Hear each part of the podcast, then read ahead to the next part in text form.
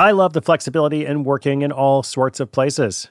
I'm often moving files around, um, reading my RSS feeds, doing social media, even doing video calls and such while out running errands. So much you can do on your phone these days. But of course, working on the go seamlessly requires a strong network like T Mobile. Shout out to T Mobile, our sponsor. They're America's largest 5G network. So you'll be covered in more places with the 5G speed you need. Whatever takes you on the go, T Mobile's got you covered. Find out more at tmobile.com slash network today. Coverage not available in some areas. See 5G device coverage and access details at tmobile.com.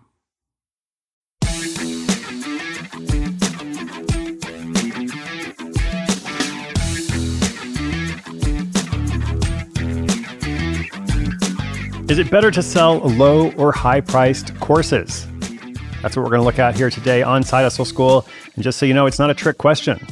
You know, it might be easy to say, well, of course, it's better to sell a high price course. Let's make more money.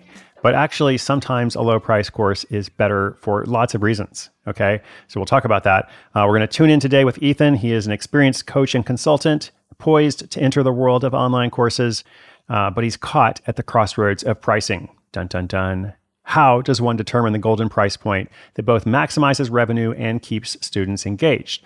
This is the whole thing about pricing for anything, really. Like you want to find the, the maximal price where you can charge the most, but people are still happy about it. You're still having a good conversion rate. And also, the price matches the experience. So I'll say a bit more about that in my answer. Uh, as I said, it's not a trick question. Uh, is it better to sell lower high price courses? Sometimes one, sometimes the other. So listen up, let's dive into it. Potential course creators, anybody else out there interested in online education, this one's for you. Quick sponsor message, and then my answer. Oh, also the question from Ethan. The national sales event is on at your Toyota dealer, making now the perfect time to get a great deal on a dependable new SUV. Like an adventure ready RAV4, available with all wheel drive, your new RAV4 is built for performance on any terrain. Or check out a stylish and comfortable Highlander with seating for up to eight passengers and available panoramic moonroof, you can sit back, enjoy the wide open views with the whole family. Check out more national sales event deals when you visit buyatoyota.com. Toyota, let's go places.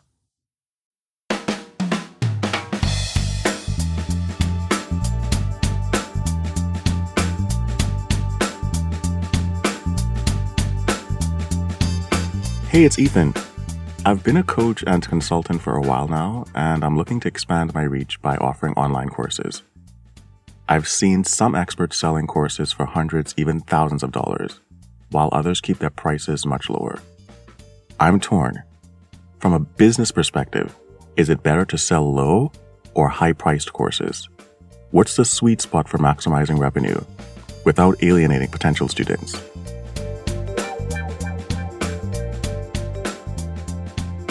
Ethan, I love this question. I love the specificity of it. We've got a lot of people out there making courses or interested in making courses. Uh, I wrote a whole chapter about how online education has evolved uh, in the new book. Uh, so I definitely think this is something that uh, is going to continue to be a, just a, a, great opportunity for lots of people for years to come. Okay. So let's talk about the value you're offering. I think that is the great starting point for any kind of discussion about pricing.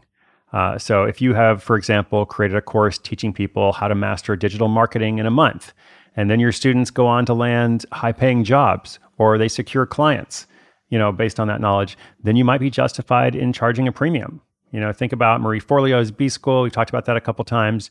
Uh, Ramit Sethi, another friend of mine, he has courses that cost a couple thousand dollars, you know, and they're successful in selling these courses due to the in depth content and the transformation that they promise. So that's that's another key point.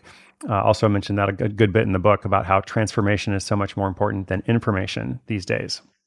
Now, that said, you know, like I mentioned in the introduction, it's not always better to charge a higher price because that comes with increased expectations.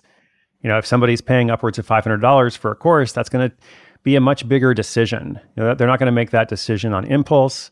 Uh, they're going to have to think about that a lot. Uh, they're likely going to expect really comprehensive material, really high level of production, you know, really good customer support. The refund rate might be higher. They might look forward to, to additional perks like live webinars, Q&A sessions. You might just have to put a lot more effort into the launch. Uh, whereas offering a low price course, something like Duolingo's language courses, uh, which are basically free with in app purchases, that can pull in a much larger audience. Okay, so there's pros and cons to everything. And you really want to think what is best for my course? What is best for that value that I'm providing, for the market that I'm hoping to serve? There's always risk. And so you want to find the maximal solution, or at least as close as you can to it. Now, here's another interesting strategy to ponder. Okay, let's just pause for a second. No matter what you do, high or low priced, I definitely recommend tiered pricing. So you have a basic version of the course. You have a premium version. Maybe there's a platinum or super premium version. So you could price those like like so. Let's say the basic version is $49. The premium version has added resources for $199. Then the platinum version comes with some one-on-one coaching. That's $499. So there you've got an approach that offers something for everyone, catering to different budgets and needs. Okay, so I think that's some information to get you going. Hopefully, that's helpful to Ethan and somebody else out there. Uh, listen, get to work on your course. What is your course going to be? What are you going to sell it for? Who are you going to help with it? Uh, I want to hear about some courses launching in the next few months and next year. Uh, so let me know, and we can possibly feature it here on the podcast. Um, as always, I'm cheering you on. If you've got a question or feedback, sidehustleschool.com slash questions. New episode every day. It's always free. You can listen wherever you get your podcasts. My name is Chris Guillebeau. This is Side Hustle School.